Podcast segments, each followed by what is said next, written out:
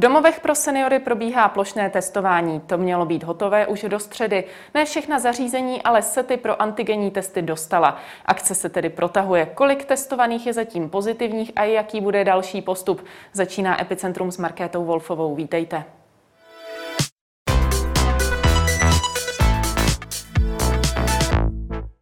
Ve studiu je se mnou prezident Asociace poskytovatelů sociálních služeb Jiří Horecký. Dobrý den. Hezký den. Plošné testování se týká zhruba 1200 domovů a sociálních zařízení. V kolika z nich v tuto chvíli testy mají hotové a kde naopak nejsou třeba ještě ani vůbec k dispozici? Tak zavezeny jsou už v nějakých 80%. Lze se domývat, že do konce týdne, respektive už zítra, budou zavezeny eh, všude tam, kde ta povinnost v pobytových zařízeních je. Většinou to testování začíná druhým dnem od toho zavezení. V některých větších zařízeních je to větší počet klientů a zaměstnanců, takže eh, málo kde začne ten den. Eh, někteří tedy začnou až v pondělí, to jsou ty případy, kde testy budou mít eh, až pátek a někteří, a to jsou ty terénní služby, začnou až příštím týdnu. Hmm. Původně testy měly být hotovy do středy. V kolika zařízeních se vůbec tohle podařilo? Do té středy eh, se to podařilo 47% zařízení. Ve středu eh, na večer jsme měli aktuální eh, informaci, že 47% je zavežených. To neznamená, že začali testovat. Hmm. Ty právě, kteří dostali testy ve středu, začali, začali následující den ve čtvrtek. Hmm. Plošné testování schválila vláda před více než dvěma týdny. Původně to vypadalo, že půjde o velmi rychlou akci. Jak se, vám, jak se k vám jakožto k provozovatelům vůbec dostávaly průběžně jednotlivé informace? Ty informace o tom eh, mimořádném opatření, eh, ty jsme eh, měli prakticky v ten den jeho vydání. Měli jsme nějaké informace už předtím, ono se to mimořádné opatření rozšiřovalo, měnilo se, aktualizovalo se, pak se ještě upřesňovaly ty, ty informace, nebylo úplně přesné, kde, kdy začne ten, ta distribuce, podle jakého klíče a podobně takže ty informace některé se jsme dostávali za pochodu a také se ukázalo to, že eh, některé problémy se začaly eh, zjišťovat až v průběhu od vydání toho mimořádného opatření, že to nebude úplně tak jednoduché, jak si někteří možná představovali. Hmm.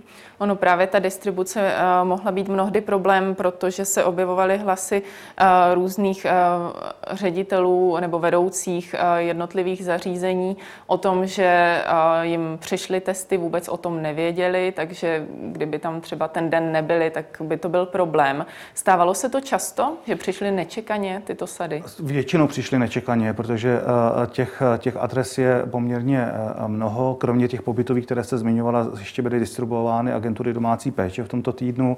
To znamená, že eh, ta distribuční společnost se rozjela a dodávala ty testy od ranních hodin až do večerních hodin. Nechala na recepci toho zařízení a ta zařízení neměla ve v drtivé většině případů neměla informaci, kdy ty testy dorazí. Ale věděli, že eh, ministerstvo zdravotnictví eh, jasně vyhlásilo, že tam, kde nejsou testy a netestuje se, že se nemusí obávat žádných sankcí, takže trpělivě čekali, možná netrpělivě čekali, ale hmm. čekali na ty testy, aby mohli začít testovat. Ano, první dva miliony antigenních testů do Česka dorazily už 1. listopadu. Z toho důvodu se možná dalo očekávat, že právě eh, to testování vypukne dříve. Jak jste to viděli vy? Ta první informace bylo, že tady testy jsou a, možná si někdo představoval, že, že je tady již má třeba ministerstvo zdravotnictví, ale ten problém byl v těch smluvních stazích. To znamená, Několik dnů trvalo, než Všeobecná zdravotní pojišťovna uzavřela smlouvu ze společností Avenier a pak ještě dva dny trvalo, než tato společnost koupila od abortu ty testy a uzavřela smlouvu mezi sebou a pak tedy v pondělí odpoledne začalo, začala distribuce těch testů. Dá se říct, že to je 10 dní od toho mimořádného opatření, protože to první bylo vydáno dokonce v pátek a potom tedy v pondělí rozšířeno. Takže by se možná dalo očekávat, že některé kroky přijdou v jiném pořadí, než vůbec přišly. Bohužel se stalo to, že se prvně stanovilo mimořádné opatření a povinnost testovat poměrně rozsáhlý, pravidelně testovat poměrně rozsáhlý počet osob. Eh, který je nějakých 150 až 200 tisíc. To rozmezí tam je, protože jsou tam výjimky, někteří jsou nemocní, někteří už prodělali covid a podobně. A teprve potom se začalo zjišťovat, jak tedy dosáhnout toho datumu, kterého se nepodařilo do, do, dosáhnout, protože všechny dotčené osoby měly být otestované tuto středu, konkrétně 11. listopadu. Když vezmeme celé to množství dotčených osob, tak eh, jich bylo otestováno možná nějakých 15-20% a někteří začnou až během příštího týdne, hmm. až dostanou testy. Původně se hovořilo o plošném testování pouze mezi klienty, potom se to tedy rozšířilo i na personál. To je za vás ideální řešení? Je to ideální, co není ideální, je ta frekvence, protože původně byla sedmidenní, pak se změnila na pětidenní a, a pětidenní frekvence zasahuje do víkendu, kde je tam menší uh, přítomnost zdravotnického personálu jednak, jednak některé ty služby, které mají povinnost testovat, je více než tisíc, ty terénní například, tak ty nefungují uh, často o víkendu nebo ve velmi omezeném uh, režimu, mm.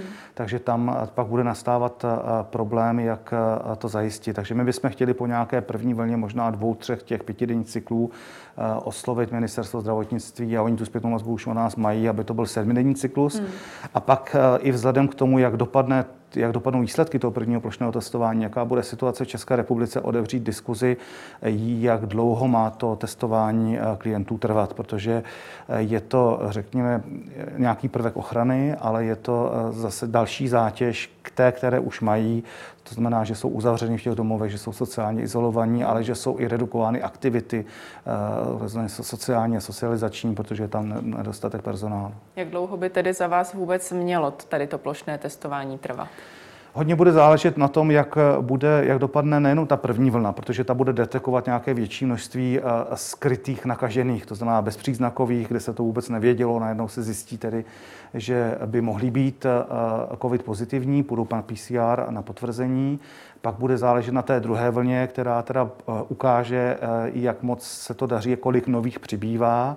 A já se domývám, že po nějakém mm, mm, čtyř, šestidenním intervalu co se týká klientů, to je tedy měsíc, eh, bychom měli otevřít otázku, eh, jestli eh, netestovat například jenom příznakové klienty v těch seniorských hmm. zařízeních a, na, a rozšířit tu frekvenci na sedm dní. Hmm, jak to tedy vůbec je zatím s počty nakažených, jak mezi personálem, tak mezi klienty?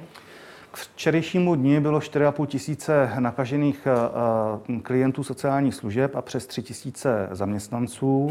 Co je dobrou zprávou, je, že za posledních pět dnů se ten nárůst stabilizoval, je velmi mírný nebo, nebo se téměř zastavil. On samozřejmě se navýší teď tím plošným testováním, tam dojde k nějakému skoku v tomto a příštím týdnu. Nicméně předtím už testováním se zastavil ten růst. Předtím byl ten růst 100 a více klientů a 100 a více zaměstnanců každý den. Hmm. Někdy to byly až 200, když, když, když se zvyšovaly. Občas to kleslo, ale to bylo ch, ch, statistickou chybou, respektive chybou v tom vykazování, která se zjistila. A, a tak v to, že se to zastavilo, trošku dokládá i to, ten pokles v rámci celé republiky, nebo se tam do toho promítá.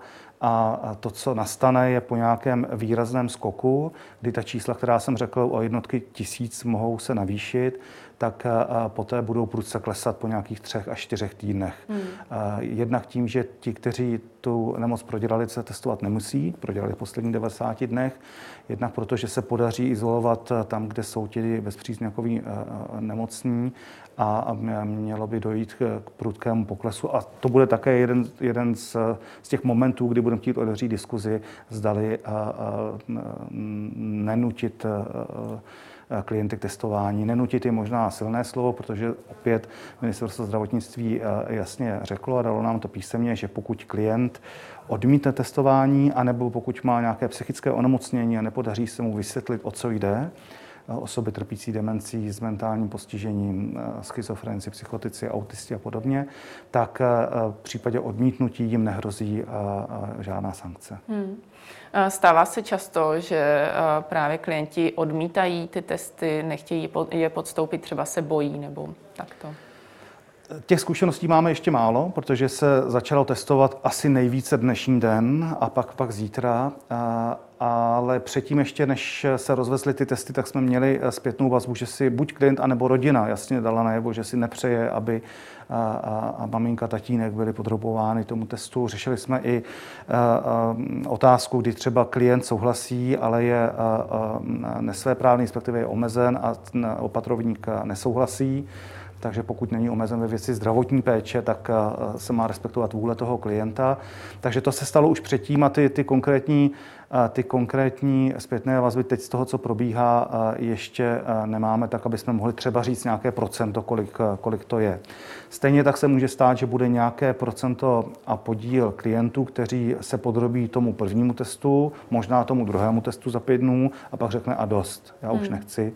Takže tam to zaznamenáme a budeme postupovat dle informací z ministerstva zdravotnictví nebudeme dále testovat. Hmm, co se týká toho rozšíření nákazy, která střediska jsou třeba na tom vůbec nejhůře, nebo které oblasti a kde prakticky nejsou zasaženi? Ty počty, eh, které jsem řekl, se týkají všech sociálních služeb, nejenom pobytových pro seniory, nejenom domů pro seniory, domů pro osoby se zdravotním postižením, ale nějak počovatelských služeb, azylových domů, adiktologických služeb a podobně. Eh, zhruba 90% řekněme, eh, tvoří právě ta pobytová zařízení. Je to z toho důvodu, že jakmile ta nákaza se tam dostane, tak se komunitně šíří v rámci toho domova poměrně rychle. Stačí, když se nakazí jeden klient a stačí, když to jsou klienti a uživatelé trpící právě například například demencí nebo se středním a, a mentálním postižením a podobně, kdy se eh, jim velmi těžce, někdy až vůbec nedaří vysvětlit pravidlo odstupů, pravidlo roušek, oni roušku nosit nemusí, jsou ve svém domácím prostředí, eh, schlupují se, jsou spolu a pak jeden klient nakazí velmi rychle eh, ostatní. Takže to jsou ty případy, kdy eh, jsou třeba domovy, kde žádná nákaza potvrzená není, pak je tam nějaký zaměstnanec nebo klient, který má zvýšenou teplotu, má příznaky, jde na test, zjistí se, že je COVID pozitivní, otestuje se celé to zařízení a najednou se zjistí, že je tam 30 klientů a 20 zaměstnanců. To jsou výkyvy, které zde jsou. Nedá se to ale označit eh, regionálně. Eh, je to právě zařízení od zařízení. Někde se jim tu nákazu podařilo eh, se před ní více ochránit. Pokud bychom mm, se koukli na to, kde, tak například zařízení, která už preventivně používala jenom respirátory FFP2, ta povinnost, jenom zopakuje tady nějaký ten týden vlastně s tím, s tím povinností toho testování, tak eh, vykazují eh, menší podíl nákazy a stejně tak zařízení, která už sama o sobě si koupila testy a testovala, tak by včas zachytila tu nákazu a mohla ji izolovat prostřednictvím zaměstnance do eh, karantény nebo klienta, tak tam je taky ten výskyt nižší. Hmm. Vzhledem k tomu, že obzvlášť o seniorech hovoříme jako o té nejrizikovější části obyvatel, jak často se stává, že jsou třeba bezpříznakoví nebo že mají naprosto lehký průběh onemocnění? Je to ve většině případů. Těch 4,5 tisíce klientů to nejsou klienti, kteří by byli v nemocnicích, to jsou opravdu klienty v těch, klienti v těch zařízeních. Pak jsou samozřejmě někteří, kteří byli hospitalizováni, ale většina z nich je bezpříznakových. Na druhou stranu a ten kumulativní úhrn úmrtí klientů sociálních služeb je, nebo byl včerejším dnu 942. Hmm. Eh, jak se třeba bude lišit eh, postup jejich izolace oproti třeba dřívějšku, kdy to plošné testování nebylo nastaveno? Bude tam vůbec nějaký rozdíl? V rámci té izolace rozdíl nebude, ale ne všude je to možné, protože eh, to není za všech okolností všude možné a ani žádoucí toho klienta takzvaně zavřít na pokoji, ani k tomu nemáme žádné, žádné oprávnění už dost, že jsou uzavřeni v těch hmm. zařízeních a nemohou je opustit. A některá zařízení si nemohou dovolit a nemohou vyčlenit jedno covid patro, jedno covid oddělení nebo nějaký pavilon. Někde ano, když je to jeden klient, je, je, to, je to složité, když je to pak více, tak to můžou nějakým způsobem sestěhovat. A zase jenom připomínám, že už to samotné stěhování je, je, je poměrně, a přestěhování do jiného pokoje je psychicky náročné u osob trpící demencí s tím to úplně nevysvětlíte a tak dále. Čili co se může zdát jednoduché, a někdo řekne, tak je prostě izolujte, tak uh, úplně tak jednoduché uh, není uh, ve vztahu k psychickému stavu, případně onemocnění toho klienta, anebo k tomu, jak ta budova je uspůsobená, nebo jestli se jedná pouze o jednoho, anebo jestli se jedná o 10, o 10, o 20. Čili uh, a stejně tak teda by se měl uh, izolovat nebo vyčlenit, ne izolovat ten tým, který poskytuje péči, aby tam byli vyčleněni jenom zdravotní sestry, pečovatelé, pečovatelky, kteří se budou starat jenom o covidové klienty, což vzhledem k tomu, jak nám vypadávají zaměstnanci, ve většině případů není úplně možné. Hmm. Na to jsem se právě chtěla zeptat, jak je to vůbec s kapacitou zaměstnanců, kolik se třeba daří vyčlenit části personálu právě na to samotné testování. To testování se týká jenom zdravotnických pracovníků, těch je v sociálních službách asi 5,5 tisíce, nicméně i ty zdravotniční pracovníci jsou, eh, jsou nemocní, jsou covid pozitivní nebo jsou uh, s malými dětma doma na ošetřování člena uh, rodiny. Takže mm, tam, kde je jich méně, tak to zařízení musí primárně zabezpečit tu péči, jako je podání léku, jako je, jsou základní ošetřovatelské výkony a pak teprve teda mohla provádět test. Na druhou stranu si mohou eh, nasnouvat eh, formou třeba dohody o provedení práce nějakého zdravotnického pracovníka, který ty testy udělá. To se bude zejména týkat těch služeb, které žádné, žádné zdravotnické pracovníci ne, nemají, a pečovatelská služba, osobní asistence a podobně. Ale ono na tom trhu není pracovním nějaké velké množství zdravotníků, kteří by měli čas a šli ještě odpoledne testovat do domů pro seniory. Takže složité to bude. Ty pobytová, ta pobytová zařízení, kde ty testy probíhají, tak ty si s tím nějakým způsobem ve většině případů poradili a, a, a dělají ty testy v tomto týdnu.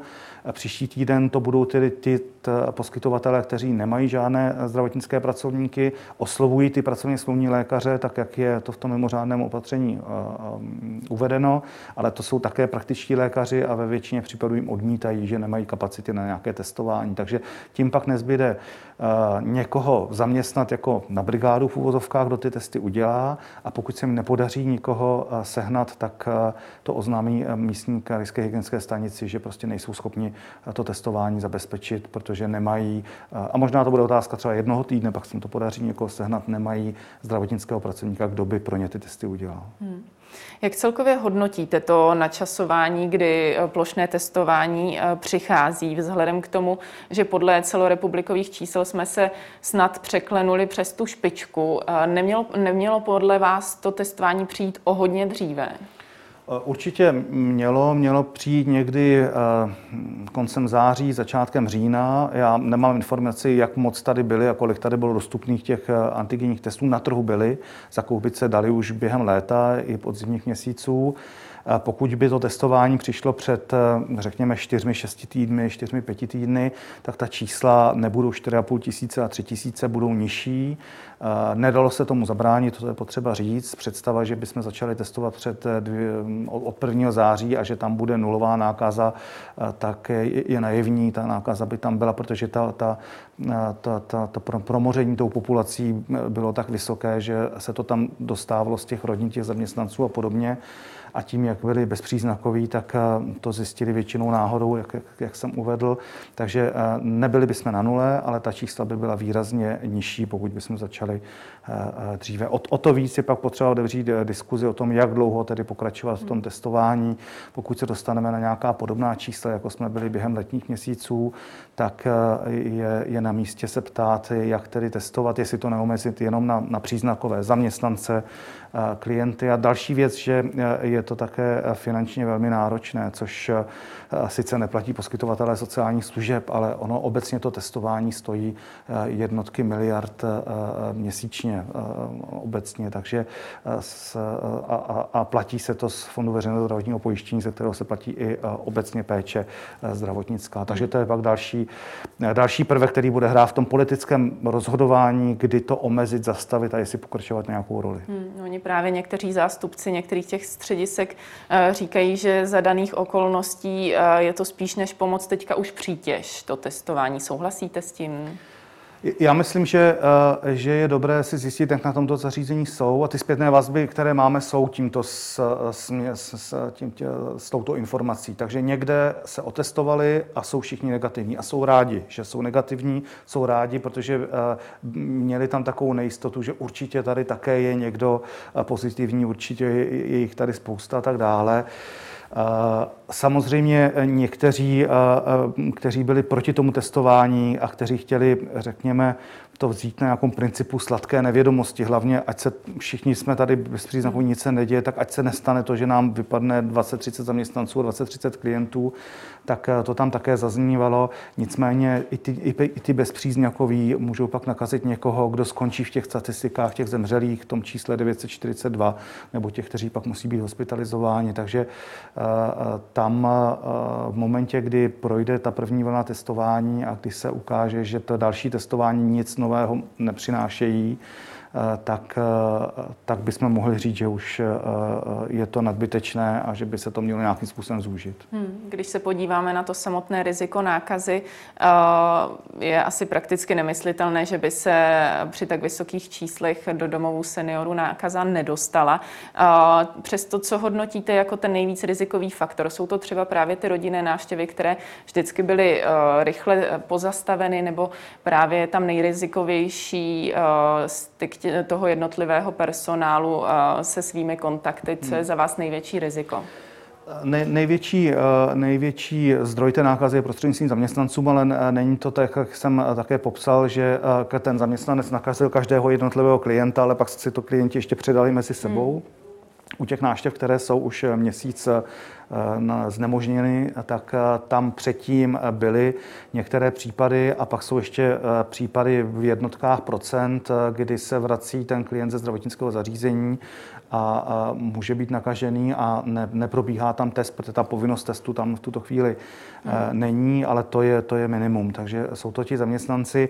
Co se týká těch náštěv, tak eh, my se eh, domníváme a rizika nákazy, pokud ta náštěva dodržuje ta, ta režimová opatření, to znamená i po dobu té nákazy mají ty roušky, ochranné prostředky, rukavice, případně dezinfikující ruce, tak to procento nebo ta pravděpodobnost toho přenosu je, je malá, ale v řadě případů také máme eh, zpětné vazby, že eh, jakmile se zavřou dveře pokoje, tak eh, roušky nikdo nemají a je tam hmm. blízký fyzický kontakt, čemuž na jednu stranu rozumíme, na druhou stranu pak, pak se tomu zabránit nedá. To, co my jsme navrhovali, protože a navrhujeme, protože ta doba, kdy jsou klienti sociálně izolováni, už je dlouhá a, a je potřeba vnímat nejenom ochranu jejich fyzického zdraví, ale i duševního zdraví, protože ministerstvo zdravotnictví se prakticky výlučně zaměřuje a vidíme to v těch sociálních službách, jenom aby ochránili jejich, jejich eh, fyzické zdraví. A, a ty debaty o tom, že eh, to má velké psychické dopady, eh, neúplně vnímají tak eh, navrhujeme, aby po vzoru Německa například mohlo být umožněno, aby ta náštěva eh, si udělala na vstupu do toho zařízení antigenní test a v případě, že tedy vyjde s negativním výsledkem po 15 minutách, tak teda mohli naštívit eh, to, tu svou blízkou osobu. Takže tento týden jsme se hodně zabývali tím testováním, protože tam bylo hodně logistických nejasností a museli jsme společně překonávat spoustu bariér a nedostatku informací. A v příštím týdnu chceme oficiálně požádat ministerstvo zdravotnictví, aby eh, zvážilo eh, v krátké době znovu otevření těch zařízení ve smyslu náštěv. Hmm, nakolik si celkově myslíte, že by právě tady to plošné testování mohlo urychlit ty návštěvy eh, v domovech seniorů a v dalších sociálních zařízeních? Pro nás nějaký termín, který eh, je klíčový, je, je 20. listopad nebo datum okolo 20. listopadu. Pokud nebude prodloužen nouzový stav, tak eh, ten zákaz náštěv končí a i zákaz eh, zůstal v tom zařízení, protože je to vázáno na nouzový stav. Hmm. Ten bude pravděpodobně tedy prodloužen, ale stejně si myslíme, že toto je nějaké datum, kde by se v nějakém, byť omezeném množství měly ty náštěvy umožnit. Pokud by tam klienti neměli to světlo na konci tunelu, že by věděli, že za 14 dní, za týden, za 14 dní uvidím dceru syna, a ministerstvo zdravotnictví by nebylo ochotno eh, tento dialog vést, eh, tak eh, by jsme vyzvali poskytovatele sociálních služeb, aby na tu výjimku, to znamená psychický stav klientů nebo nějaké sociální vyloučení a tak dále, by ty návštěvy umožnily. Prostě hmm. pokud někdo pak už třeba šest neděl nemá tu možnost, tak si myslím, že většina klientů lze, lze jí zařadit do té výjimky a ty návštěvy umožnit. To byl Jiří Horecký, díky za váš čas. Děkuji za pozvání. A to už je pro dnešek z Epicentra vše. Sledujte nás zase příští týden od pondělní 15. hodiny. Na viděnou.